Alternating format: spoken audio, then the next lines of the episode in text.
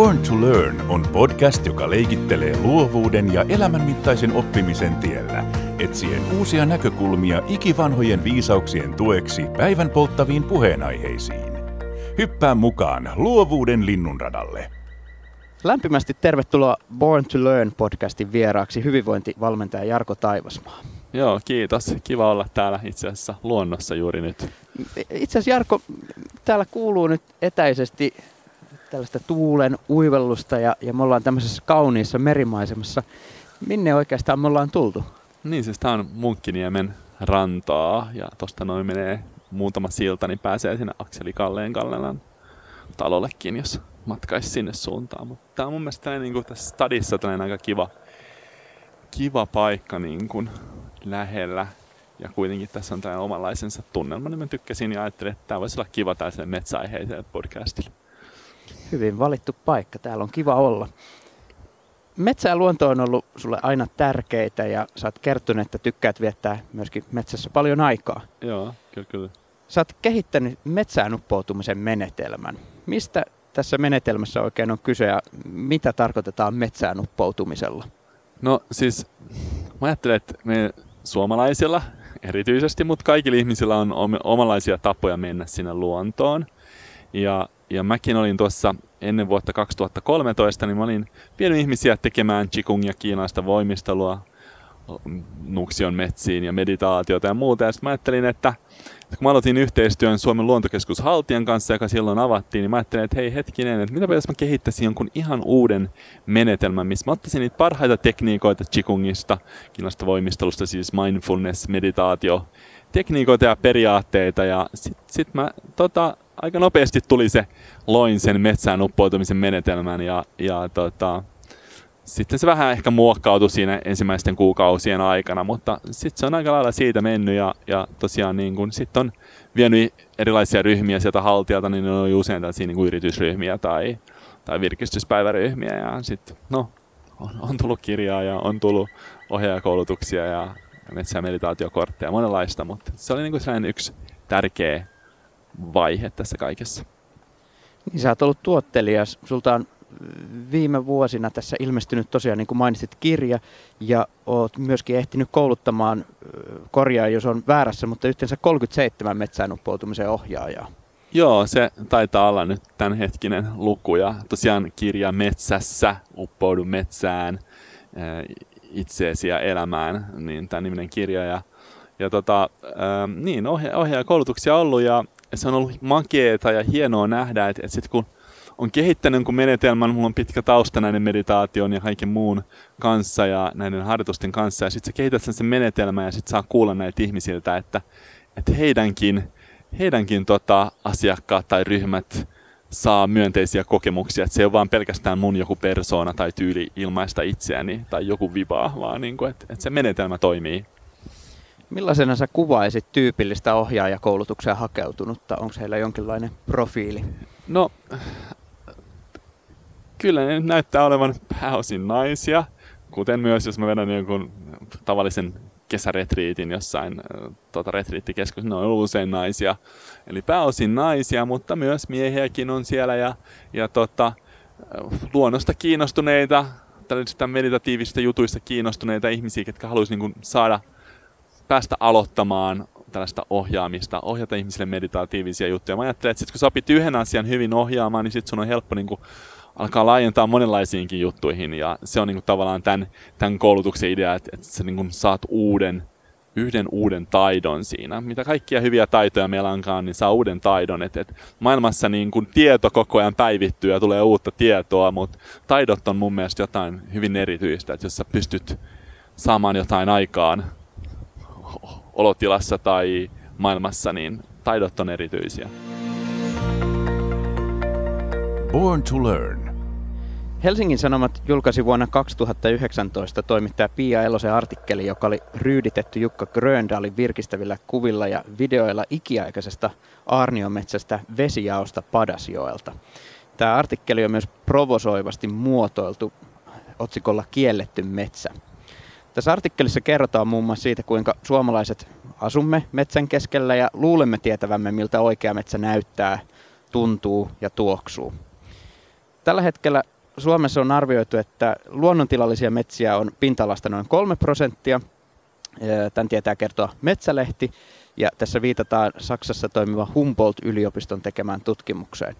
Jarko, osaako arvioida tai tiedätkö, että mille siellä Suomi tässä tutkimuksessa tällä kolmen prosentin osuudella mm, kansainvälisesti mitattuna niin sijoittu Euroopan mittakaavassa? Aa, Eurooppa. Tietenkin voisi ajatella jossain, niin kuin, jossain päin maailmaa, Borneossa tai jossain siellä, mutta, mutta tota, ää, en tiedä, mä luulisin, että se ei ole välttämättä mikään kovin korkea. Noin toisaalta sitten kun menee jonkin maihin, niin niissä ei tunnu kanskaan olevan, mutta suomalaiset myös on käyttänyt puuta niin kuin raaka-aineena ja täällä on ollut se ajatus, että se on niin kuin resurssi. Eli en kyllä osaa sanoa, ei välttämättä kuitenkaan ykkönen.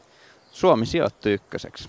Kuitenkin ykköseksi, kuitenkin. kolme prosenttia. Okei, aika, aika jännää, koska mä jotenkin ajattelen, että tietenkin jos menee tonne tota, Iso-Britanniaan tai Saksaan tai muualle, niin kyllähän sielläkin niin kuin, tulee sellainen fiilis, että kaikki on tosi muokattua. Ja, ja todellakin Nuuksiostakin mä oon kuullut, mikä on mun lempipaikka, että sekä ei ole mikään niin kuin, todellakaan luonnontilainen aarniometsä. Ehkä se hiljalleen on sinne suuntaan menossa, mutta... Mm-hmm. Tähän tutkimukseen, jos, jos tämän verta voi lisätä, niin meidän täytyy ehkä vähän varauksella suhtautua. Tämä kartoitus ei nimittäin sisältänyt mukana Venäjän metsiä ja Ruotsin osalta tiedot olivat kuulemma puutteellisia, mutta ollaan iloisia ykkössijasta. Mitä Jarko saat mieltä, selittääkö tämä metsän määrä Suomessa sen, että me suomalaiset pidetään metsää myöskin niin tärkeänä? Vai onko se se, että me ollaan vasta aika hiljattain lähdetty metsistä pois? Jos miettii, että vaikka Keski-Eurooppa on minkälainen se kulttuuri ja kaikki, mitä siellä näkyy, niin näkyy, että siellä on niin kuin, ihmiset on jollain tavalla urbanisoitunut siellä jo kauan ennen meitä. Et, et mä luulen, että se, että sitä on paljon, mutta myös se, että se on ollut meille suojan elämän lähde monella tavalla ja, ja me ollaan vasta aika vähän aikaa sitten todella tultu sieltä pois, niin mä luulen, että tämä on sitä sitä, että se ei ole vielä niin kuin montaa sukupolvea ehtinyt mennä. Että niin kuin, en tiedä, mitä tulevaisuudessa tapahtuu. No monet meistä on metsästä tulleet pois, mutta myöskin sit viimeistään tänä vuonna palanneet metsään aika sankoin joukoin ja useamman kerrankin. Ää, onko metsä se sama metsä, johon menemme nyt sitten kuin ennen pandemiaa ja millä tavoin arvioisit, että metsä on muuttanut meitä ja entä miten me olemme muuttaneet nyt sitten metsää tässä viime aikoina? Niin, ihan tätä vuotta tavallaan ajatellaan, niin, niin tota, mä siis näen sen hyvänä, mutta, mutta niin kuin osa ihmisistä ei näitä tajuavan sitä, että jos se jotain metsää jätä, niin se ei, se ei sieltä lähde ilman ihmisen apua, ellei sitten se maadu ja jossain tapauksessa kymmenien tai satojen vuosien aikana. Et, et niin kuin, en mä tiedä, metsään menemisen ei ajokortti, polkukortti. Mutta varmaan mä uskon, että, että niin kuin, kyllä, kyllä sitä siis mun, mun lapsista kuulen, että kuinka heilläkin on paljon enemmän tällaista maapallon ja pelastamista ja ekologista juttua tulee siellä, kun silloin kun oli itse nuorena. Et kyllä mä uskon, että koulut, päiväkodit, niin kyllä ne tekee jonkinlaista ei ajokorttia, mutta polkukorttia, mets- miten metsässä tulisi olla niin tälle suku- tulevalle sukupolville. Born to learn. No, mitä metsä voisi opettaa aikuisille? Jos lapsille ajatellaan, että tulee tämmöinen polkukorttimahdollisuus, niin mitä, mitä me voisimme oppia lisää metsästä? No siis tästä mä oon kirjoittanut mun kirjastakin ja mä niin näen, että, että tavallaan me voidaan lähestyä kahdella tavalla. Toinen on tämä niin tavallaan kognitiivinen tapa, että niin kuin älyllisesti ja katsoa sillä että kun katsoo ympärilleen niin näkee, että okei, nyt on vielä joitain lehtiä tuolla, mutta et vuoden aikojen kierto, sit kun katsoo ympärille, niin tää, nämä puut on niin kuin kasvun eri vaiheissa. Eli niin kuin tavallaan tästä elämän luonnon kiertokulkua, missä mekin ollaan osana, ja mä näen, että, että se voi niin kuin opettaa tällaisia syviä elämän lainalaisuuksia ja tavallaan nöyryyttäkin ehkä elämän edessä että kun menee metsään ja tutkii sitä syntymää ja kuolemaa siellä ja, ja monia muita juttuja. Mutta toinen, mitä mä kerron kirjassani, on myös se, että et, että niin kuin jotenkin tällainen sanaton oppiminen, ja sitä voi ihan itse jokainen tutkia, että jos menee metsään ja pysähtyy jonkin paikkaan ja kattelee ympärilleen ja on jotenkin sellainen herkästi tunteissaan läsnä, niin voi huomata, että jokaisessa paikassa tuntuu olevan omanlaisensa tunnelma. Ja sitten jos sä taas siirryt metsässä 50 metriä tai kaksi kilometriä eri suuntaan, niin tunnelma voi olla aivan erilainen.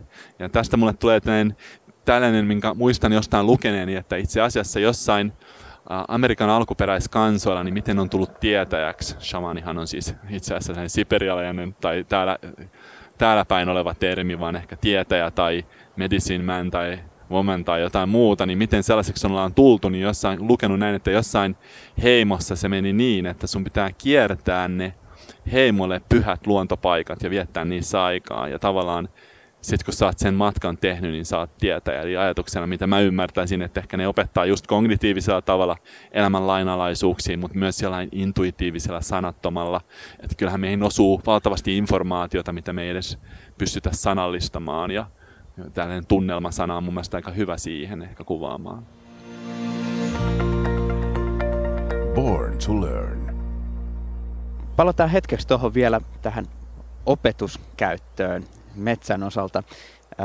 Monelle metsä ehkä on näyttäytynyt virkistys- ja teollisuuskäytön kautta, miten metsää on hyödynnetty, mutta osaisiko se vielä kertoa sitä, että miten metsää voisi hyödyntää sit opetuskäytössä? Onko metsä ikään kuin unohdettu luokkahuone?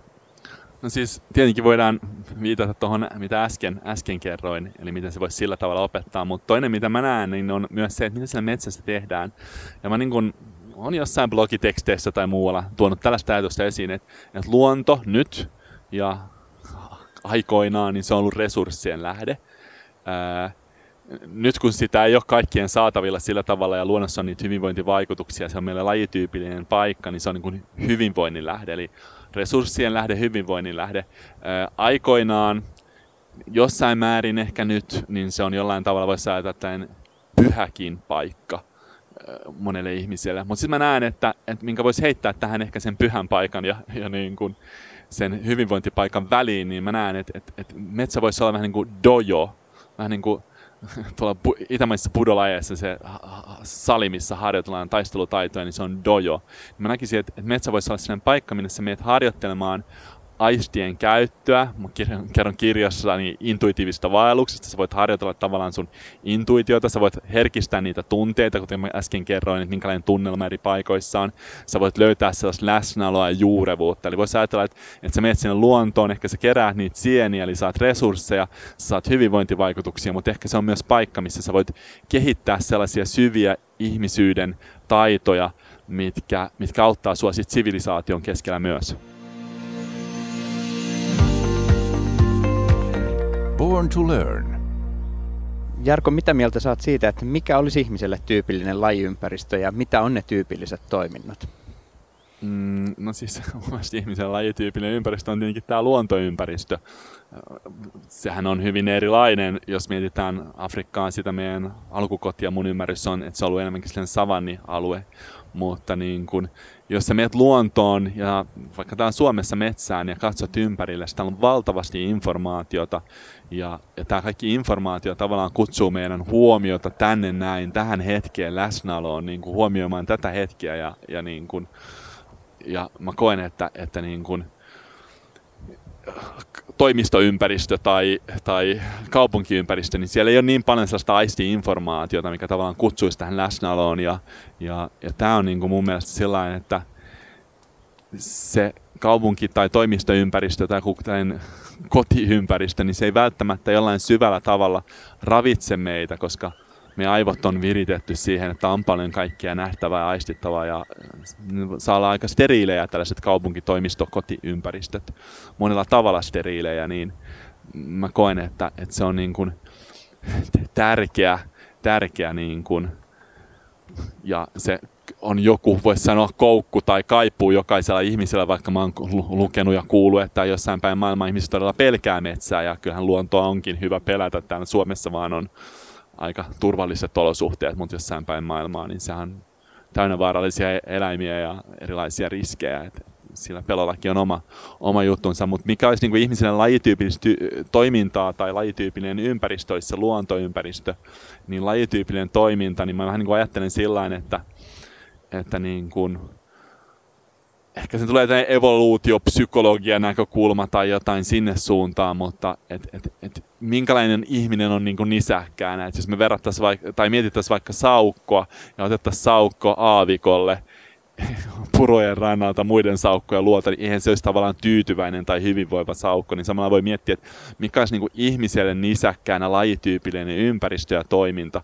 Ja mitä mä nyt on eri nähteistä nähnyt, ja näitä voi niin spekuloida, että onko nämä lähteet kuinka tarkkoja, mutta ja, mutta mä olisin niin lukenut näin, että monethan sanoo, että 150 henkiä olisi sellainen ryhmäkoko, missä ihminen olisi ollut, mutta mä näen, että se on niin se, kun ne kylä, metsästäjä, keräilijä, kyläyhteisöt tuli, vaan enemmänkin näin, että, että tota, ähm, että mä oon lukenut tällaisia lukuja kuin 10-30 ja 20-50 olisi se ryhmäkoko, missä ihmiset olisi ennen niitä kyläyhteisöjä ehkä viettänyt aikaa.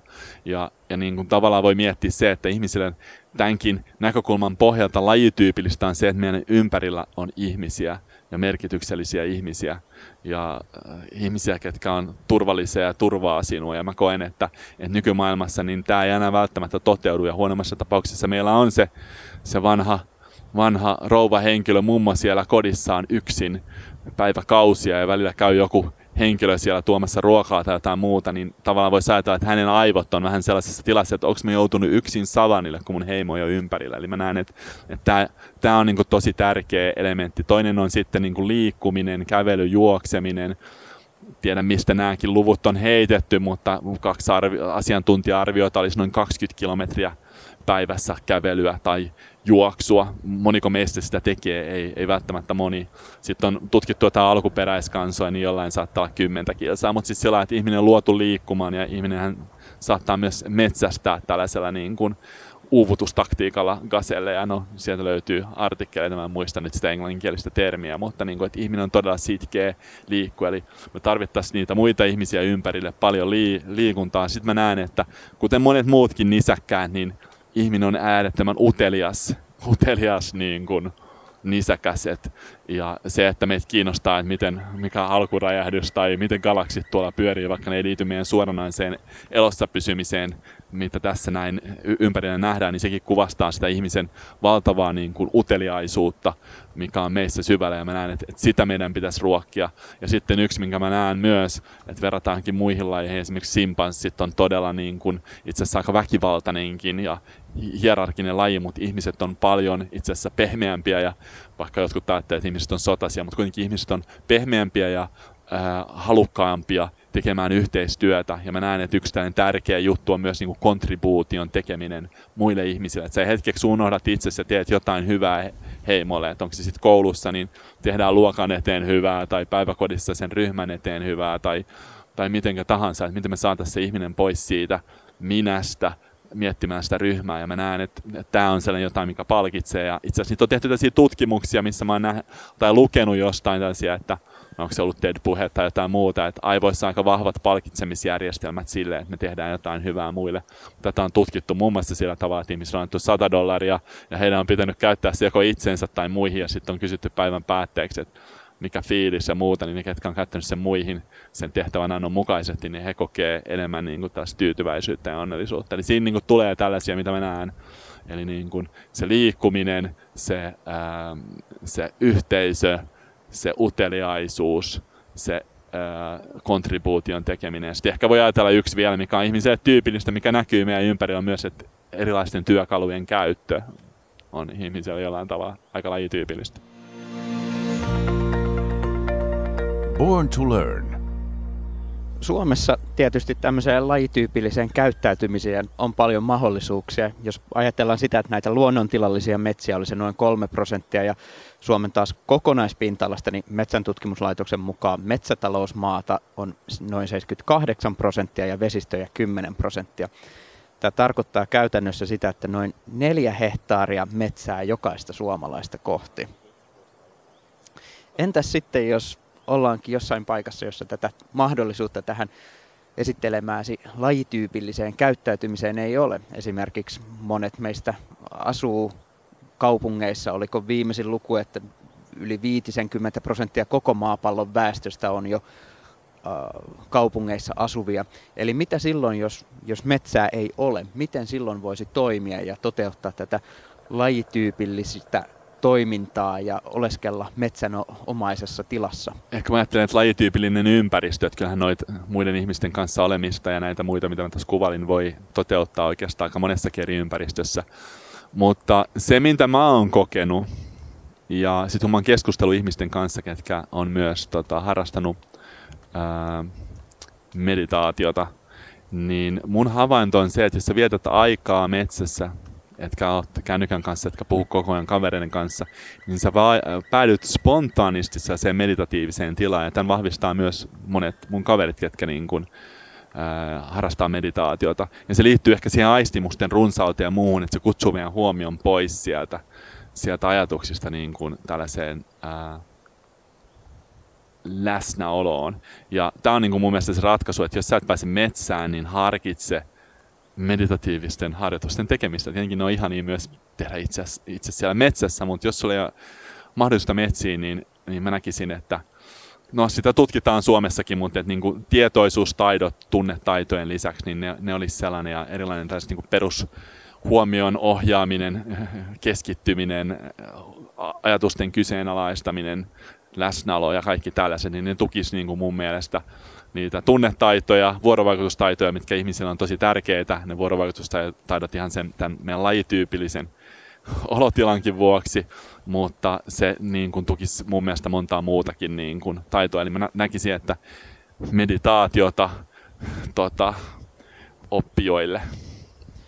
Eli voisiko sanoa, että Jarko Taivusmaan täsmälääke tässä tapauksessa erityisesti myös lapsille ja nuorille siitä, että miten voisi antaa kokemuksen olla yhteydessä ja osa luontoa, niin voisi olla tämmöiset tietoisuustaidot? No en ehkä tietenkään anna sitä kokemusta yhteydestä luontoon, mutta ne antaa sitä samaa tyyneyttä ja, ja jos katsoo luonnon hy, tutkitut hyvinvointivaikutukset ja mindfulness-meditaatio tutkitut hyvinvointivaikutukset, ne on hyvin samankaltaisia. Ehkä voi ajatella se, että se luonto saattaa meidän autonomisen hermoston sen parasympaattisen puolen niin kuin aktivaatio, eli niin kuin vähän niin kuin rentoutumisvaste syntyy sen luonnossa, mutta sama syntyy myös meditaatioharjoitusten kautta. Mutta mä niin kuin kokesin, että, että kyllä se meditaatio antaa jonkinlaista kokemusta yhteydestä myös, mutta se ei sitten, jos se luonto ei ole siinä, niin se on ehkä yhteyttä elämään tai itseen tai jonkin muuhun, mutta tämä olisi se, että jos miettis, mitä mä laittaisin, niin mä laittaisin sitä luontoa, mä laittaisin sitä liikkumista ja kävelyä, juoksemista, mä laittaisin sitä ää, tota, yhteisöä, mä laittaisin uusia juttuja, mä laittaisin sitä, että tehdään, tehdään asioita, ää, mitkä, tota, ää, mitkä on muille hyödyksi ja unohdetaan oma, oma ja sitten sit mä näkisin vielä, että sitä tietoisuustaito meditaatiota siihen pakettiin. Jarkko, millainen on sun oma luonto? Toisin sanoen, jos tämmöisellä luontoanalogialla tässä jatketaan, niin milloin sun oma luovuutes puhkeaa kukkaan? Mis, milloin ja missä koet olevasi luovimmillasi? Mä koen, että eri paikat mahdollistaa eri asioita. Että jos mä menen sinne metsään, niin se, se mahdollistaa jotenkin sellaista meditatiivisuutta ja sellaista niin kuin yhteyttä elämään. Ja metsässä ihan konkreettisestikin ympärillä on valtavasti eläviä organismeja, että niin kuin se mahdollistaa sitä yhteyttä elämään. Ja sitten taas, jos tota, mm, missäköhän mulla on kaikkein parhaimmat inspiraatiot. Mä, mulla se usein toimii sillä tavalla, että mä laitan niin kuin toiveen että jostain asiasta, mihin mä haluaisin saada inspiraatiota tai jonkin blogitekstiä ja muuta. Mä laitan sen vähän niin kuin kypsymään ja niitä voi parikin juttua kypsyä siellä ja sitten se niin kuin pulpahtaa. Ja ihan hyvin se voi pulpahtaa sitten luontoympäristössä, mutta se, että se laitetaan kypsymään, niin se voi laittaa missä tahansa paikassa kypsymään. Et, et mä koen, että sellainen niin kuin hyvien ideoiden tai kysymysten heittäminen ja jättäminen niin kuin tiedosta, tiedostamattomien aivon prosessien työstettäväksi, niin se on, se on mulle sellainen inspiraatioluovuus metodi. Mikä on viimeisin uusi asia, jonka sä oot oppinut? No, en mä tiedä, onko tämä uusi asia, mutta mä ehkä haluan tuoda tämän tähän näin maailmassa, joka pohjimmiltaan on kuitenkin, kuten buddhalaiskin sanoisi, pysymätön ja epävarma, niin on se, että, että se niin kuin pelko, mitä tälläkin maailmassa ehkä monella ihmisellä on, niin pelko on tietenkin hyvä ohjenuora ja mä en mitenkään nyt sano, että ei, ei pelätä ja seurata järkeä ja muuta, mutta joskus se pelko myös mielen kautta, kun ihminen pystyy niin kuin kuvittelemaan asioita, mitkä ei ole aistittavassa todellisuudessa, niin se pelko voi niin kuin muuttua valtavan suureksi ja, ja niin kuin ehkä liialliseksikin. Niin mä näen, että, että mutta sen kokemus, että jos sä voit olla sen pelko tunteen kanssa läsnä, ja sillä että sä annat sille, kuten kaikille tunteille, sä pystyt, jos sä pystyt olemaan tunteen kanssa läsnä ilman, että sä yrität muuttaa sitä, oot läsnä kehossa ja aistimuksissa, niin pelko on mun mielestä niin kuin elävyyden, elävyyden kokemus. Eli pelko johtaa joko kontrolliin tai sitten se voi johtaa elävyyteen, jos siinä, sen kanssa on läsnä. Born to learn. Minkälainen on tyypillinen voiko mä kysyä, minkälainen on tyypillinen metsään uppoutumisen kokemus vai? No se tietenkin vaihtelee monilla ihmisillä, mutta, mutta mä oon niinku kerännyt ihmisiltä, itse löytyy kotisivullakin sellainen listaus, erilaisia kokemuksia. Ne on aika hauskaa, että siellä on niinku, jotkut sanoo, että ää, samaan aikaan tulee vähän niin kuin tyhjä olo, kaikki turha putoaa pois, mutta samaan aikaan niin täysolo. Sitten taas mä itse koen, että, että siinä tulee vähän niin kuin yhteydenkoe, sitten jossain yritysryhmässä se palaute oli, että, että vähän niin kuin olisi käynyt hieronnassa. Että vaikka me ei nyt mitään hierontaa tehnyt, mutta sen samanlainen rento olo luonnossa. Ää, selkeys, rentoutuminen, jotenkin silmät avaa, avautuu näkemään sitä ym, luontoympäristöä. Eli niin kuin tämän kaltaisia, mutta ne on hyvin monenlaisia ja se tietenkin riippuu vähän ihmisestä ja siitä, että onko hänellä minkälaista metsäkokemusta tai meditaatiokokemustakin taustalla. Minkälaisia on ollut sun omat kaikkein vahvimmat kokemukset metsässä olemisesta tai metsästä? Huippuhetket. No, no voit ajatella, että nyt me ollaan tässä ja nyt, niin paras huippuhetki on aina tässä ja nyt. Jos ei ole tässä ja nyt, niin voi miettiä, että pitäisikö tehdä vähän mindfulness- tai meditaatioharjoituksia. Mutta voimme mennä niin muisti, muisti, muististakin hakemaan näitä. Ja, ja yksi on sellainen, että olinko me joku, en mä tiedä, 25 siinä paikkeilla, enemmän tai vähän vähemmän, en muista, mun mielestä vähän enemmän ehkä. Ja mä menin niin kuin aika huonoillakin varustuksella Nuuksioon tota, ää, keväällä yöpymään ja ja niin kuin, ei ollut mitään kunnon talvimakuupusseja ja muuta, vaan sitten mulla oli vaatteet päällä ja sitten mä niin kuin, yölläkin jouduin syömään ja tavallaan tankkaamaan siellä ja muuta, kun rupesi tulee kylmä, niin vedi energiaa sisään. Se oli aika jännä tutkimusmatka yö, mutta kun mä aamulla sitten olin nukahtunut, kun mä aamulla heräsin ja, ja sitten mä niin kuin jotenkin avasin ne niin kuin silmät ja muuta, niin se on vahva elävyyden kokemus. Ja itse asiassa tämä sama vahva elävyyden kokemus tulee myös, tuli tänä kesänä, että kun mä olin tota, lasten kanssa telttailemassa, niin, niin, niin, niin tota, että kun herää metsässä teltassa, tai on, ehkä se tulee jossain makuupussissa, mutta mä tykkään siitä, että se on se, niin se maakin siinä jollain tavalla. Tai siis se ei riippu ma- makuupussi, vai mikä riippu, mikä se on nimeltään se, mikä riippuu ilmassa riippuu. No joo, anyway, niin, tota, niin se niin kuin elävyyden kokemus ja sitten sellaisia kokemuksia, missä niin kuin jotenkin se että kokee olevansa niin kuin yhtä sen luonnon kanssa ja jotenkin se niin kuin perspektiivi siitä, että mä oon erillinen tästä luonnosta, niin katoaa. Ja tulee sen kokemus sellaista yhteydestä. Ja mehän ollaan luontokappaleena aina niin kuin yhtä tämän luonnon kanssa. Me jotenkin vaan, en tiedä, se vaatteet ja meidän mieli ja kaikki, mikä saa sen kokemuksen, se luonto tuolla jossain, me ihmiset täällä. Ja se on niin kuin jännää, että puhutaan luonnon suojelustakin, koska se sisältää sen ajatuksen, että se luonto, miten me kohdellaan sitä luontoa tuolla jossain. Mutta ja me ihmiset oltaisiin niin jossain täällä, mutta mä koen, että me ollaan niin kuin hyvin kiinteästi me ollaan luontokappaleita, me ollaan osa luontoa. Ja joskus mä oon jopa miettinyt näin, että tärkeät päätökset yrityksissä tai yhteiskunnan tasolla, niin niiden ihmisten, ketkä päättäisi, eduskunta tai muu, niin se olisi ihan hyvä, että se olisi keskellä luontoa, siellä ihmiset kivien päällä istuisi ja niin kuin olisi ne luonnon hyvinvointivaikutukset ja jotenkin se kokemus siitä, että, että hei mä oon tätä osa, niin ne päätökset voisivat olla erilaisia kuin jos sä oot kivisessä rakennuksessa ja se luonto on jossain tuolla ja mitä me sille nyt tehdäänkään.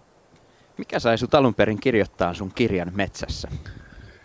No siis, mä olin vaan ajatellut, että, että mä haluaisin niin kuin tämän menetelmän mihin, mihin, siis kun mulla on se meditaatiotausta niin kuin ihan sieltä 12-vuotiaasta saakka ja sitten sitä opetustausta oli jo siinä vaiheessa paljon, niin jotenkin tuli siellä, että, että, että mä haluaisin niin kuin tämän mun menetelmän, niin kuin, se on mun lahja tuleville sukupolville ja mä haluaisin niin kuin jotenkin sen niin kuin dokumentoida jollain tavalla ja, ja tietenkin se kirja voisi olla ehkä hauskempikin joidenkin mielestä, jos siellä ei olisi tällaista hyvinkin tällaista dokumenttiajatusta, mutta siellä on sellainen niin kuin ajatus, että tässä on tämä menetelmä. Ja en, en ole todellakaan mikään guru, mutta tiedetään, että idässä, kun joku guru tai lama tai joku muu saavuttaa syviä oivalluksia, niin usein hän kehittää jonkun menetelmän, mitä muut vois päästä samoihin paikkoihin. Nyt en ole guru, mutta tässä on mun matkan ne menetelmät, mitä mä voin a- halunnut antaa muille, mikä voi auttaa muita samojen läsnäolon luontoyhteys kokemusten äärelle. Jarko Taivasmaa, mitä tapahtuu tulevaisuudessa metsille? Täällä on niin kuin monenlaisia erilaisia voimia ja muuta liikkeellä niin sanotusti. Ja mä näen, että se yksi juttu, mikä on haastava, on se, että ihmis, tietenkin laji haluaa pysyä elossa.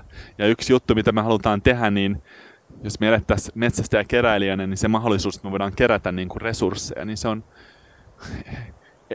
syvällä tasolla meille kiinnostava tai herkullinen ajatus, että me saataisiin tosi paljon resursseja turvaamaan meidän tulevaisuutta sen sijaan, että me ollaan niin kuin sen seuraavan gaselin varassa tai jotain muuta.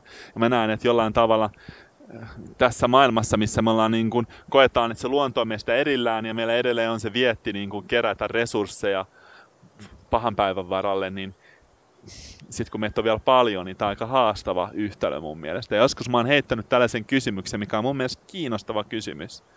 Ja sopii toivoa, että me osutaan oikeaan paikkaan. Eli jos ajatellaan, että olisi niin kuin kolme tasoa. Ja alin taso on se, että ihmislaji ei olisikaan ollut niin hirveän fiksu, kuten se nyt on. Eli olisi käynyt sillä että me edettäisiin metsästä ja keräilijä heimo elämää, enkä mitenkään väheksy heitä, mutta kuten neandertaalit. Että ei, ei olisi tullut renkaita ja kaikenlaisia muita juttuja ja tätä kaikkia. Sitten se keskitaso on se, missä voi olla, että ihminen on just sopivan verran fiksu, mutta sopivan verran, tai ikävällä tavalla fiksu, ikävällä tavalla tyhmä, että se menee ja se tuhoaa tämän kaiken. Ja sitten se ylätaso, millä mä toivon, että me oltais, en tiedä ollaanko, on se, että se tajuaa että sen tärkein yhteyden tähän ympärillä olevaan luontoon. Eli se on tarpeeksi fiksu, että se ei niinku tuhoa tätä kaikkea ja itseään. Mutta jos se jää siihen tiettyyn Sä varmaan ymmärrät, jos jää siihen tiettyyn väliin, niin sitten on niinku huono juttu. Born to learn. Jarkko, me ollaan sovittu, että me tehtäisiin yhdessä tähän loppupuolelle tällainen noin viiden minuutin mittainen harjoitus, johon myös meidän podcastin kuulijat voi osallistua. Otetaan kuitenkin ennen vielä tätä harjoitusta tämmöinen rapid fire-tyyppinen kysymyssarja. Okay. Eli mainitsen yhden sanan ja toivon mukaan vastaa takaisin yhdellä sanalla tai ensimmäisenä mieleen tulevalla ajatuksella. Okay. Jarko Taivasmaa, oletko valmis? Olen. Aloitetaan. Mindfulness. Läsnäolo. Metsä. Rauha. Kyborgi. Tulevaisuus. Meditaatio. Syvät toivallukset. Nuuksio. Temppelini. Ihminen yksi monista eliömuodoista tällä planeetalla. Hyvinvointivalmentaja, toimintaterapeutti ja metsäkuru Jarko Taivasmaa, suurkiitos tästä haastattelusta. Born to learn. Ja nyt ole hyvä, uppoudutaan yhdessä metsään johdollasi.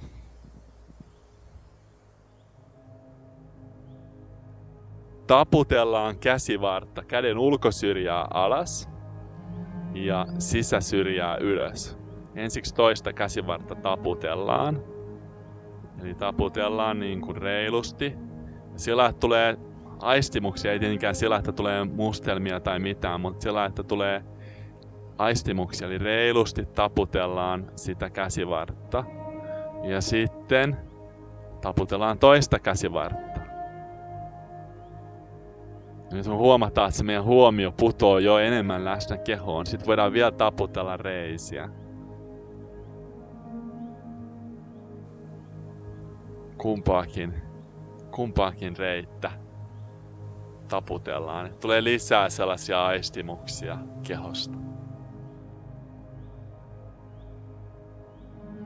Seuraavaksi voitaisiin muutama kerta hengittää vähän syvään sisään ja ulos ja nyt tietenkin jos tuntuu se olo, että se tuntuu liian intensiiviseltä, niin voi tehdä jotenkin lempeämmin tai jättää tekemättä. Mutta ensimmäinen on sellainen, että otetaan vähän niin kuin halausote ja sormet tavoittelee lapaluun aluetta, hengitään sisään, annetaan rintakehän yläisellä alueen laajentua.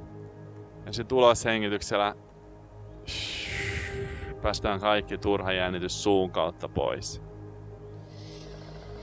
Ja todella annetaan rintakehälle sellainen kaikki tila, mitä ikinä se onkaan kaivannut ja sit ulos hengitys.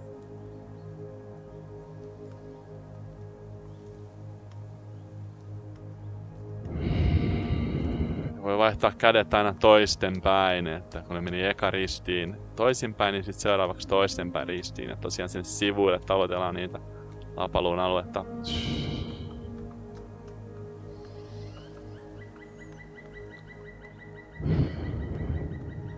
vielä kertaalleen.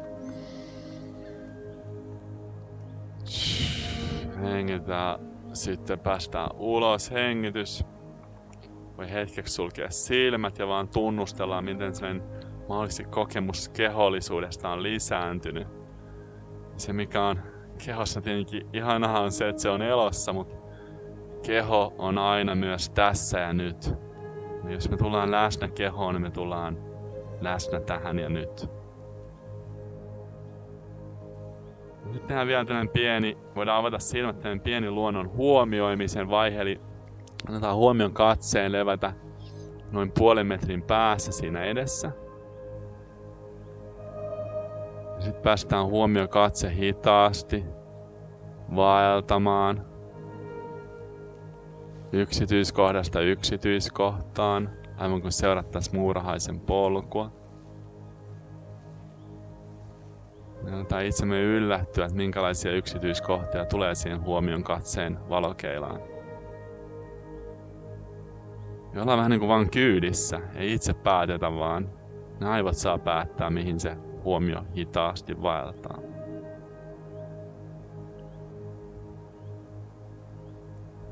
Sitten suljetaan silmät.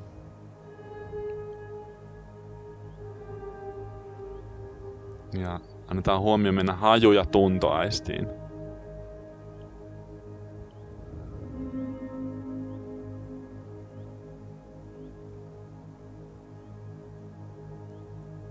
Voidaanko ehkä haistaa, että ollaan juuri nyt metsässä?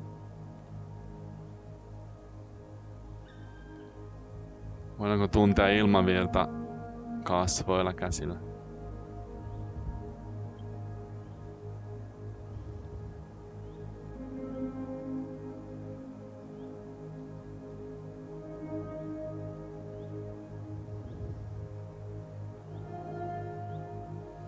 Annetaan huomio mennä kuuloaistiin.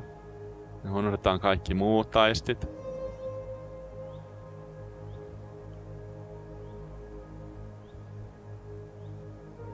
Voidaanko olla aivan kuin sen tyhjä tila ja avaruus, on kaikki äänet uppoavat.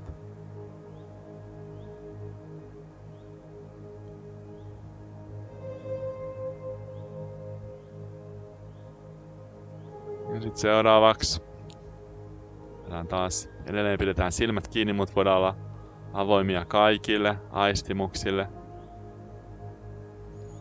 Annetaan hetkeksi sen kehon vaan rentoutua siihen, ihan kuin se olisi nukahtanut se istuma-asentoon. Se olisi nukkunut jo monta tuntia tässä ja tulisi vielä nukkumaan monta tuntia. Että kuinka rento ja auki se keho onkaan.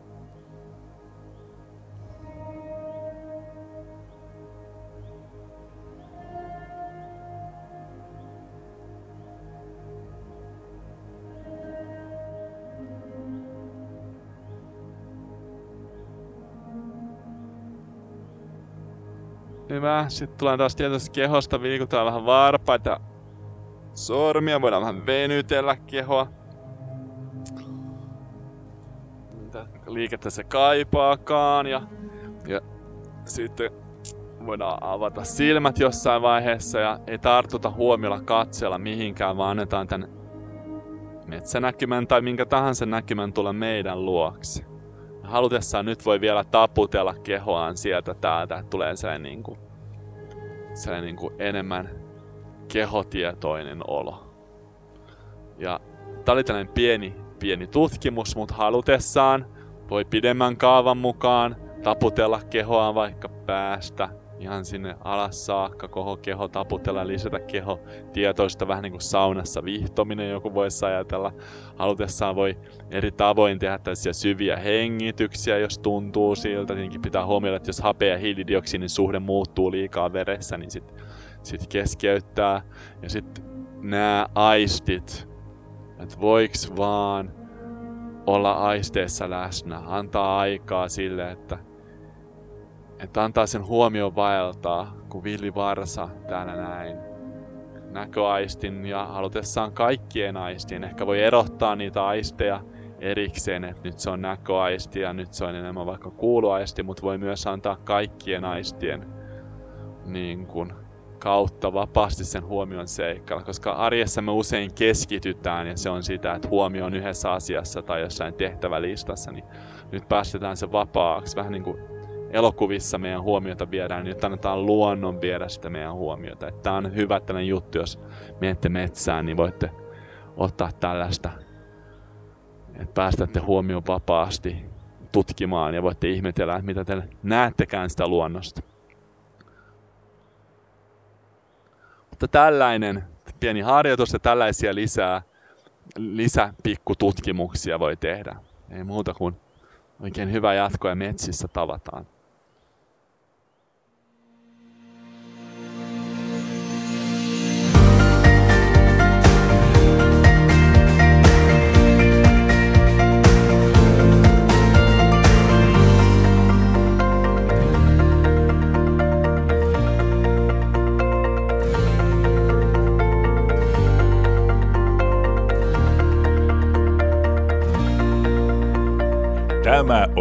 Born to Learn.